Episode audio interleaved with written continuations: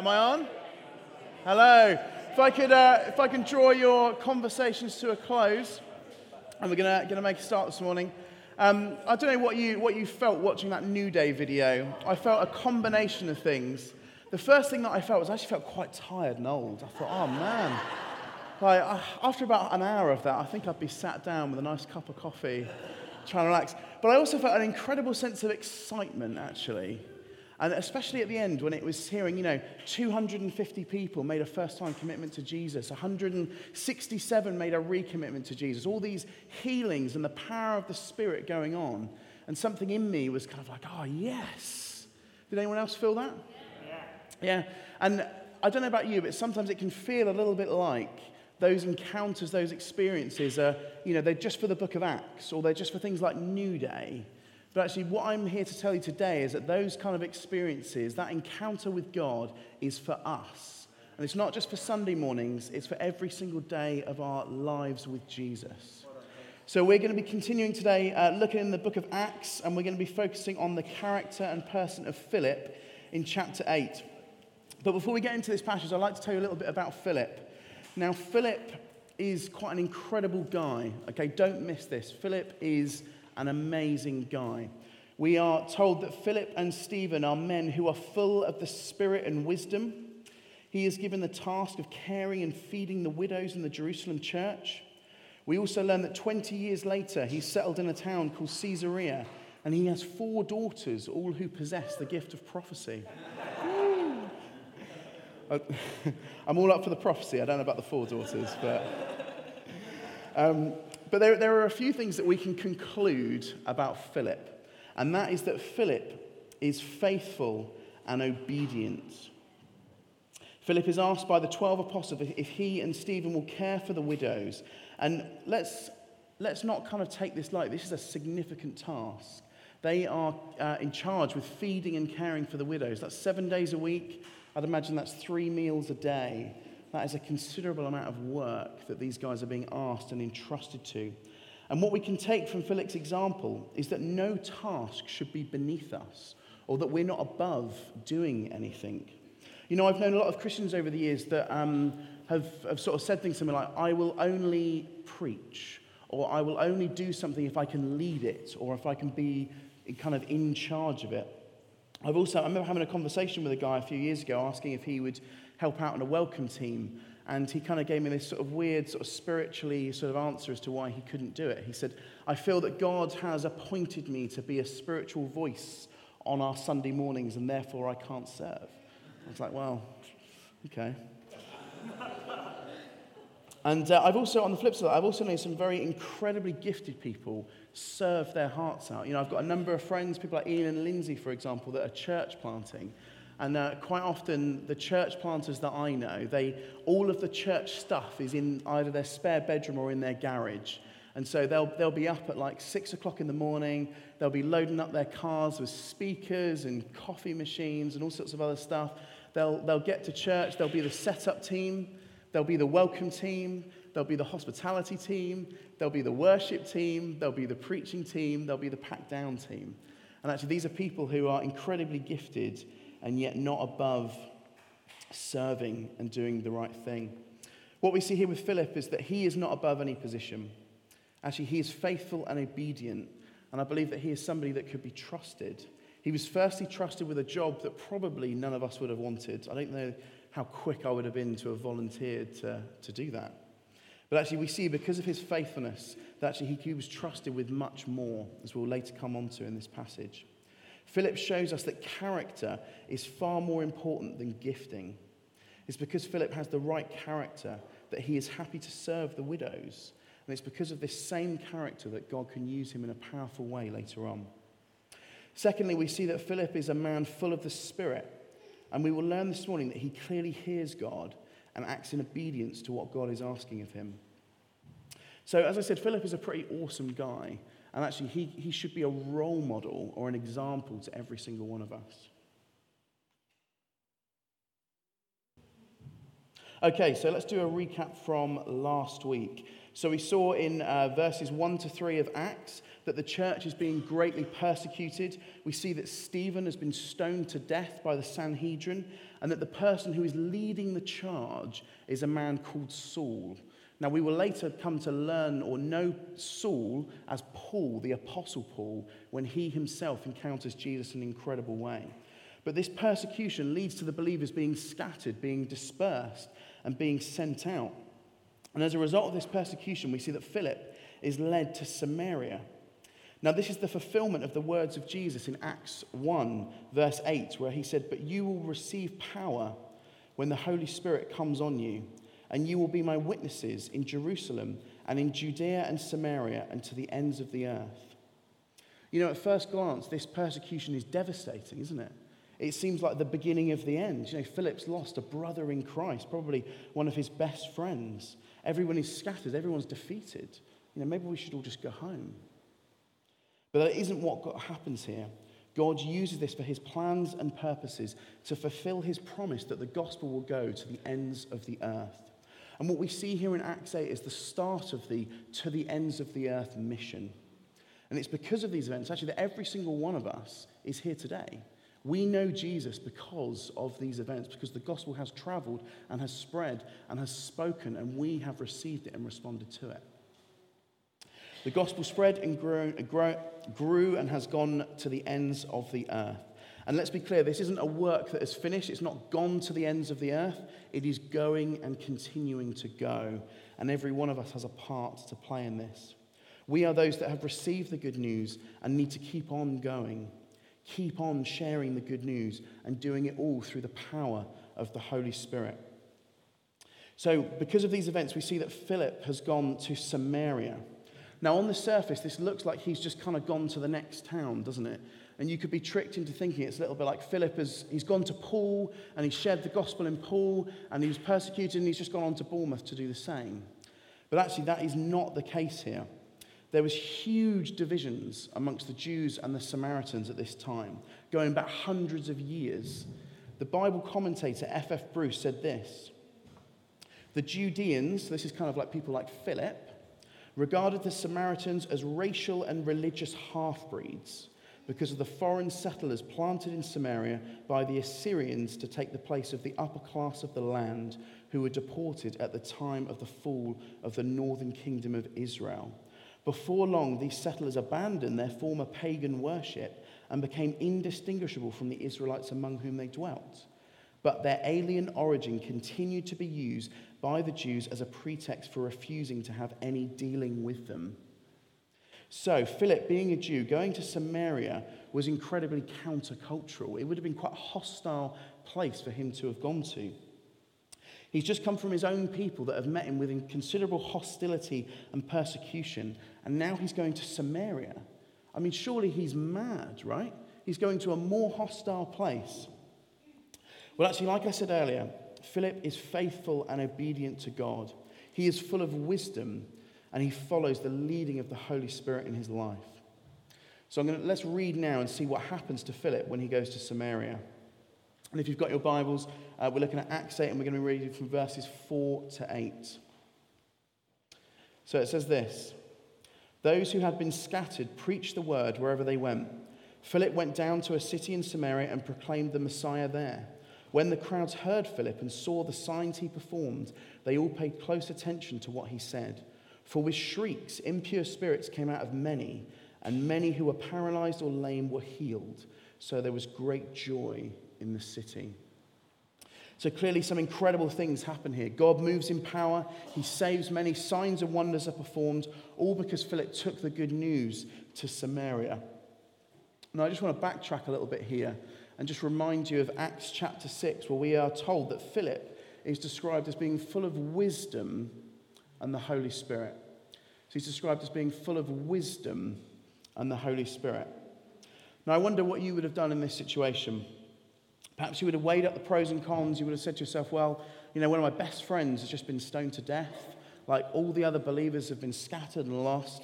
You know, maybe, maybe, the, maybe the safest thing I can do is to go home, is to think of my family, is to kind of, you know, lay low, keep it quiet. Um, maybe just to kind of go home and hide away.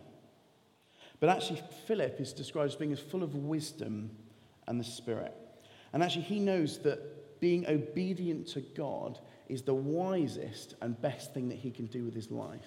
And actually, it's the wisest and best thing that any one of us can do with our lives as well. I say this because um, a lot of us, particularly myself, as Christians in the Western world, we play it safe and we sometimes call it wisdom. We say things like, you know, I'm not going to tell my friends and family about Jesus. I'm not going to tell my neighbors out of fear of persecution or fear that they, they won't want to hear, that they will hide or, or kind of reject me from this. You know, there's a well known um, Christian phrase that says, um, preach the gospel at all times and use words when necessary. And actually, my, I believe that this phrase is nonsense. Actually, what, what wisdom is, is what Philip did.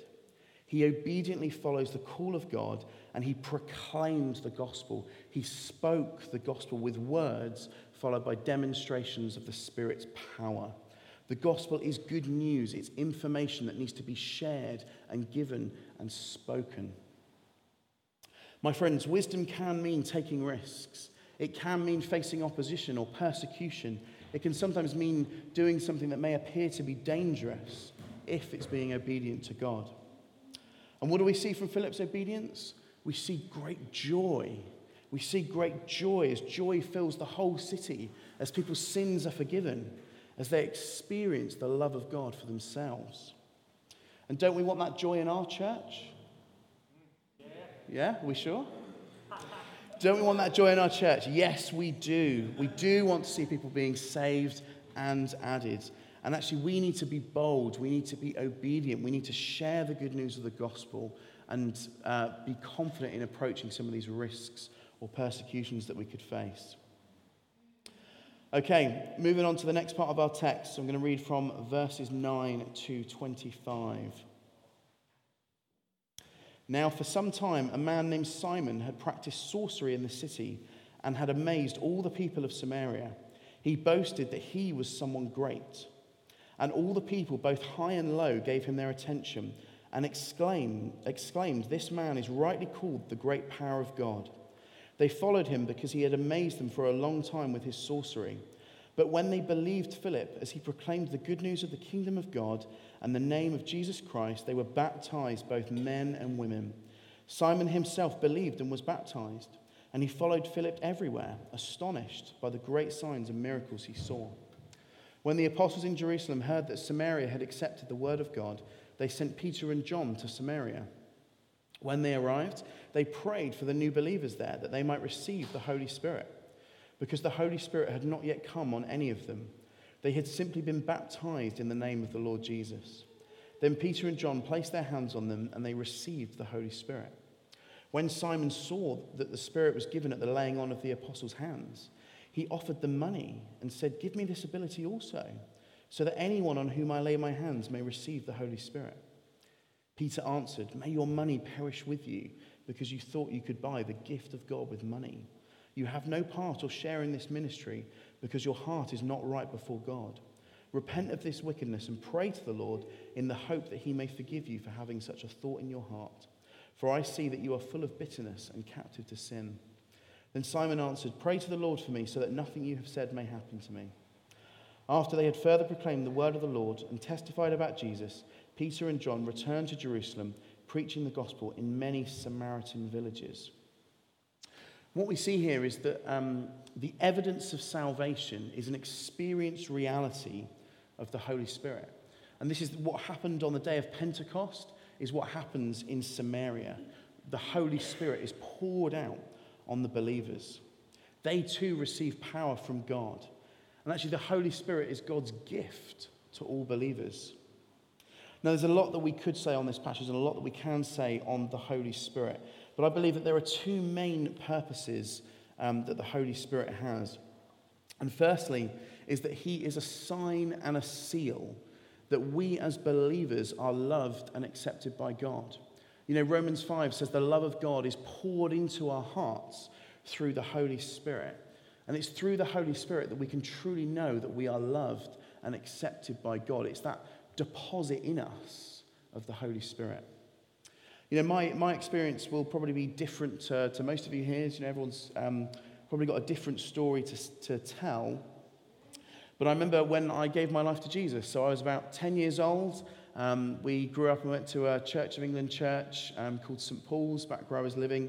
And um, we've been talking about what it meant to follow Jesus, what it meant to give your life to Jesus. And we were sat in this little circle. We were all kind of there, hands together, eyes closed. And we had an opportunity to pray and to um, give our lives to Jesus. And I remember I was just sat there, eyes closed. I remember thinking to myself, like, man, I know, I know that I believe in God. I know that God is real. I know that I love God. But do I actually want to give him my life? And I remember kind of feeling the weight of that decision, even though I was quite young. And in that moment, I was praying and I thought to myself, I thought, do you know what? I know that I trust Jesus. And I know the best thing I can do with my life is to entrust it to him. And in that moment of kind of saying that prayer, I remember just, um, just kind of being overflowed with joy. And I was laughing. Okay. Now this is you've got, you've got to understand the context here as well. So I was the I was by far the naughty child of that play group, uh, that Sunday school group. I really was. I can tell you some stories which I won't say today. But um, we were sat in this circle, everyone quietly, hands together, and there is me just laughing. And it's kind of like, and you sort of see the Sunday school teacher looking over, like, oh, it's Matt again, here we go. Um, he's making a joke of this. But, but genuinely, I felt this overwhelming joy. I didn't, I didn't know what had happened to me at the time. It was, it was quite unusual. And I ran out of Sunday school when it finished. I came up to my mum and I said, Mum, I am just so happy because I've given my life to Jesus. And it was years later that actually I realized it was the Holy Spirit being poured out on me. And it was that joy that came of knowing the love of Jesus. So the Holy Spirit is how we know and experience the love of God. Secondly, He gives us the power and resources that we need to live the life that we have been called to and that is a life on mission.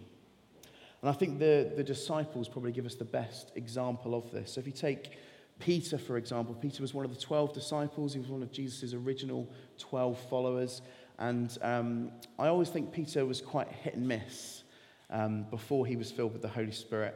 And one of the strongest examples of this is as Jesus is arrested, as he's about to be put to death, Peter denies having anything to do with him he said, people around are like, hey, aren't you one of his disciples? Aren't you Peter? Aren't you with him?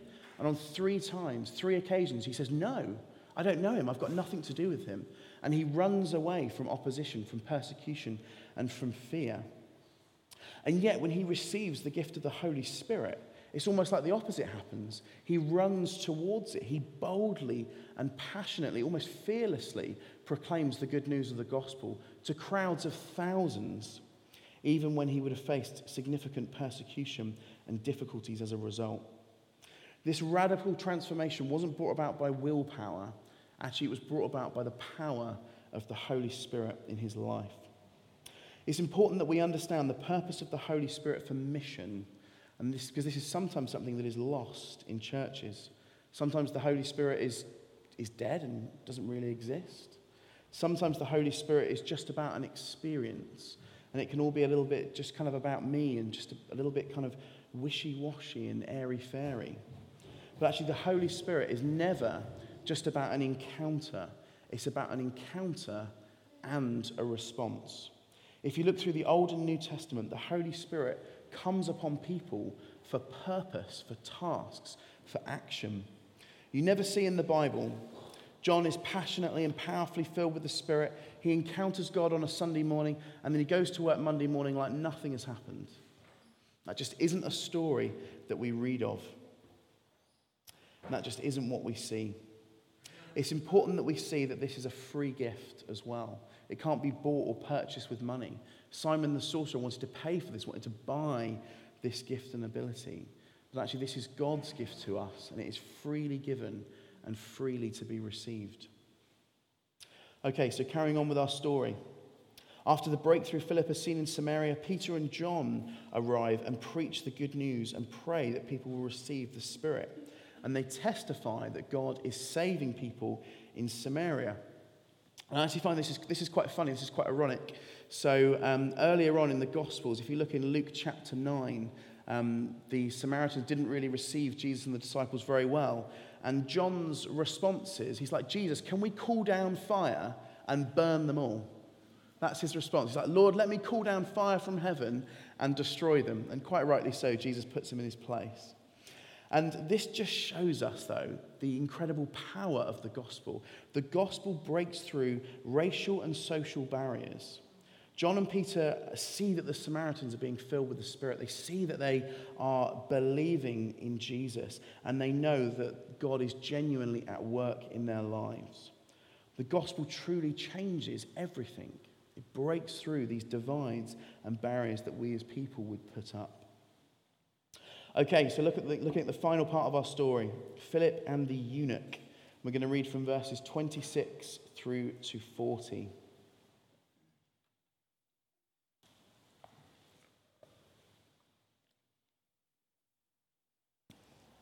Now, an angel of the Lord said to Philip, Go south to the road, the desert road that goes down from Jerusalem to Gaza.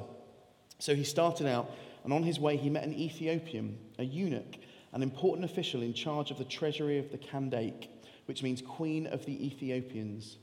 This man had gone to Jerusalem to worship, and on his way home was sitting in his chariot reading the book of Isaiah the prophet. The Spirit told Philip, Go to that chariot and stay near it. Then Philip ran up to the chariot and heard the man reading Isaiah the prophet. Do you understand what you're reading? Philip asked. How can I, he said, unless someone explains it to me?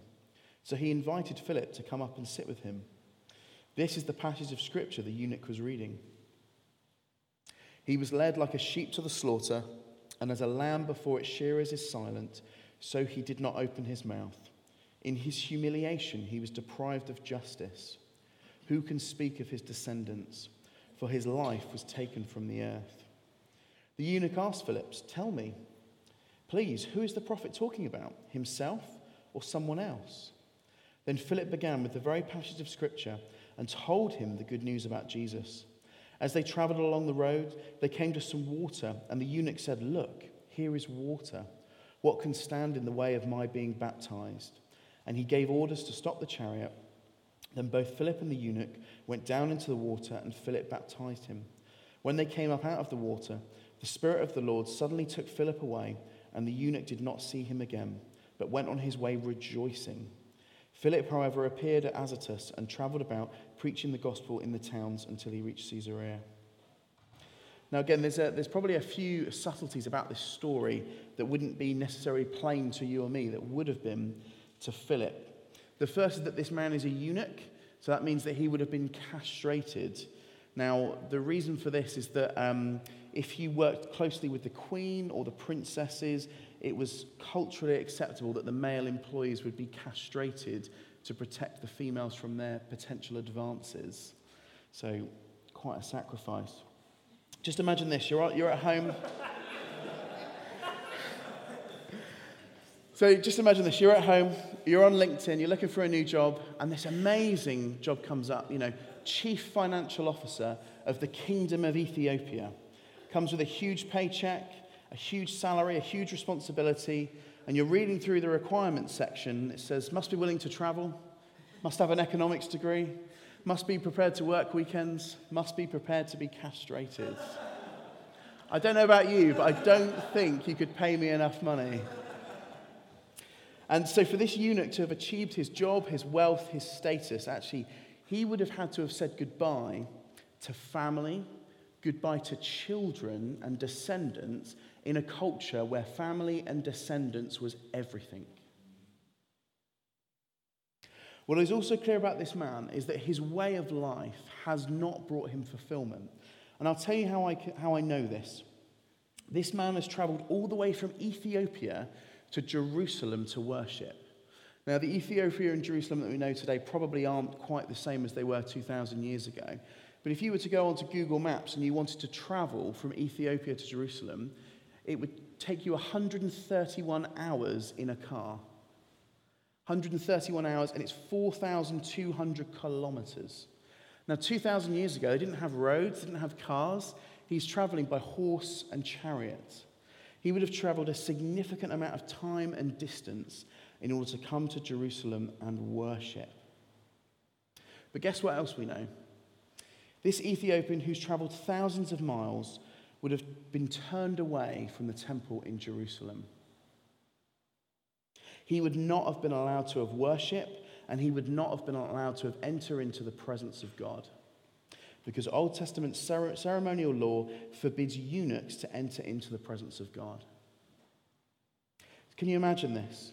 He has traveled thousands of miles, desperately searching for God, desperately searching for the answers, and he gets to the temple and he is turned away. Can you imagine how deformed, how unclean, how unloved he must have felt? And yet, what do we see? We see Philip come along.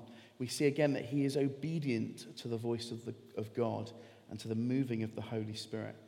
Philip literally runs after a moving chariot because God tells him to do so. How many of us would make this kind of opportunity to tell people about Jesus?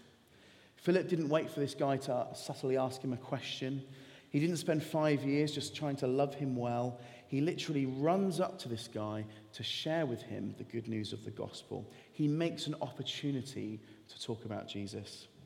And he catches up with the man, hearing him reading Isaiah, and he engages him with the gospel.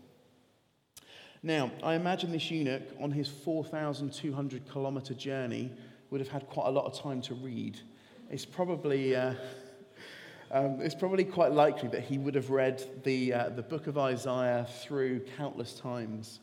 And if that is the case, it's likely that he would have read Isaiah 56, which says this Let no foreigner who is bound to the Lord say, The Lord will surely exclude me from his people. Let no eunuch complain, I am only a dry tree. For this is what the Lord says to the eunuch who keeps my Sabbaths, who chooses what pleases me, and holds fast to my covenant. To them within my temple and its walls, sorry, to them I will give within my temple and its walls a memorial and a name better than sons and daughters. I will give them an everlasting name that will endure forever. Can you imagine being a eunuch and reading verses like this? I mean, this must have just hit him in it, right in the heart. For this man who's given up family, given up sons and daughters, given up that legacy, God says, Let no eunuch complain. I'm only a dry tree. I will give them a memorial within my temple walls. I will give them an everlasting name better than sons and daughters. He must have been like, How can this be? How? How can I have this? And yet he must have been thinking, but I've been turned away from the temple. What do I do? How do I have this? He's still searching and asking these questions. And we see the answer in Isaiah 53 as he is reading aloud. And Philip comes up to him and explains to him the passage. What he is reading about in Isaiah 53 is a person who has been cut off, someone who's been voluntarily cut off, voluntarily excluded, a lamb that is slain. And just as he is reading all this, all these thoughts and emotions going on in his mind, this guy, random guy Philip, runs up next to him on his chariot, says, Hey, do you know what you're reading about? The eunuch says, No. Is the prophet talking about himself, or is he talking about someone else? Philip tells him that he is talking about Jesus. He was the lamb that was slain, he was cut off for you, so that you never have to be cut off from God again. He took upon himself our sin so that we don't need to be sinners anymore.